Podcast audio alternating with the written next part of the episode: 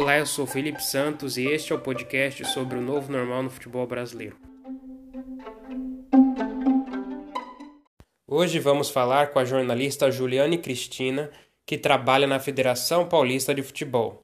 O assunto de hoje será a retomada do futebol brasileiro em 2021.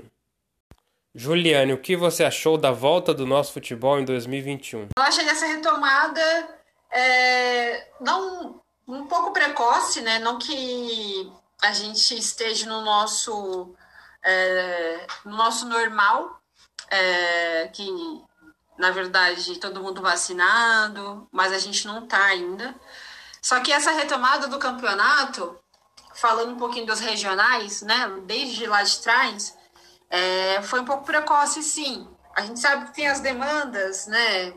As demandas que são clubes muito tempo parado, federações, e financeiramente tem que circular. Isso também para os próprios jogadores. Mas foi uma retomada precoce, eu acho que poderia esperar um pouco mais. E se a gente olhar para a Europa, na Europa é bem, é bem anos-luz mais à frente que a gente.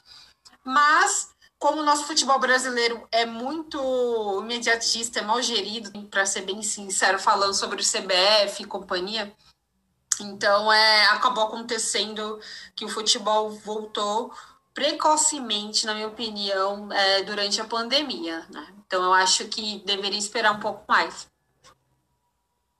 E como você está fazendo para acompanhar os times? Como você avalia os protocolos adotados pela Confederação Brasileira de Futebol durante a pandemia? Eu acho que esse protocolo da CBF não é tão 100% seguro.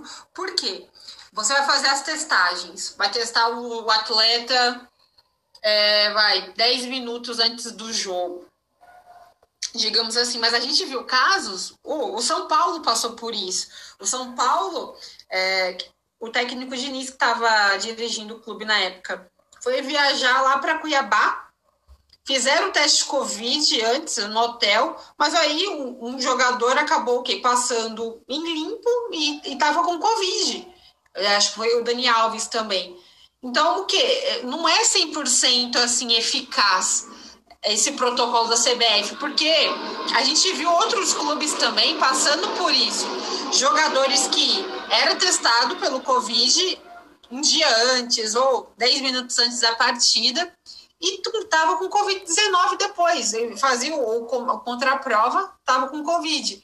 Então não é 100%, é uma bolha. Se fosse uma bolha igual a da NBA, é por, olha, o, todo mundo vai ficar aqui assim, nessa cidade hoje, vai ficar todo mundo em Cuiabá, todo mundo em Recife, ali. Aí é outro papo, aqui em São Paulo. Mas não é. Então vem um dali, vem outro lá de Recife, vem outro.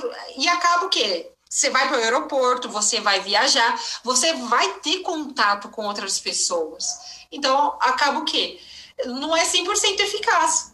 Agora, se fosse uma bolha, igual é feito lá na NBA, todo mundo é, locado em somente uma cidade, em somente um lugar, aí poderia sim ser 100% eficaz o protocolo de, de testagem de Covid. Mas esse da CBF não vem, não vem sendo é, eficaz, não.